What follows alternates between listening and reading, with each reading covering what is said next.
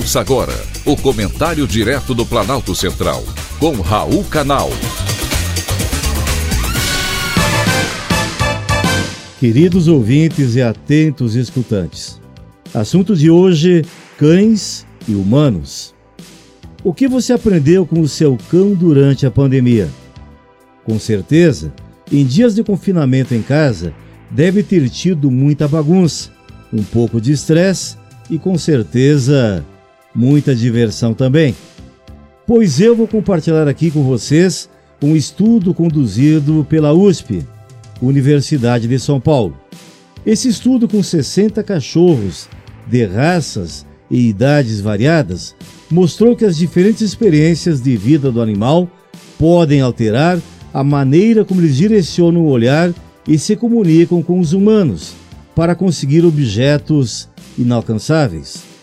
A pesquisa concluiu que 95,7% dos cachorros que viviam dentro de casa usaram alternância de olhar pelo menos uma vez, enquanto 80% dos cães que vivem fora de casa se comunicaram com menor intensidade. Já 58,8% dos cachorros de abrigo, que têm pouco contato com humanos, interagiram ainda menos. O estudo já foi publicado, ou seja, tem seriedade. É interessante porque ele analisou a ação de olhar para o objeto ou alimento desejado. Olhar para o tutor e voltar a olhar para o objeto como forma de demonstrar o que queria, um tipo de comunicação muito comum entre o animal e o ser humano. Sei que para você que tem um pet em casa, isso é totalmente normal, mas o inovador é que este é o primeiro experimento que avalia casa e animais que habitam apenas as áreas externas das residências e têm interação menos interna com os seus tutores. Parece uma coisa bastante óbvia que os cães se comuniquem com seus donos através do olhar. Mas do ponto de vista científico, é uma coisa muito complexa de como uma espécie entender os sinais comunicativos da outra, conseguir produzir sinais específicos para se comunicar conosco. Os cães são muito diferentes da maioria das outras espécies, mesmo as domesticadas. Eles são diferentes de gatos, ovelhas ou porcos.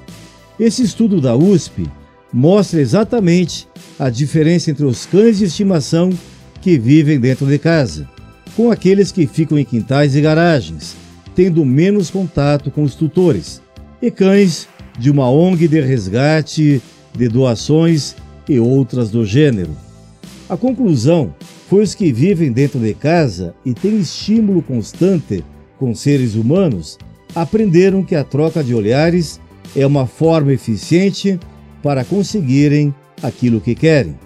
Os cães de quintal têm a mesma capacidade, mas não praticam igual aos outros. E isso acontece porque eles têm menos oportunidade de exercitar a sua capacidade, porque convivem com as pessoas só nos momentos de alimentação ou de limpeza. Isso mostra que as várias experiências de uma vida inteira vão resultar em comportamentos diferentes, igualzinho aos seres humanos. Foi um privilégio ter conversado com você.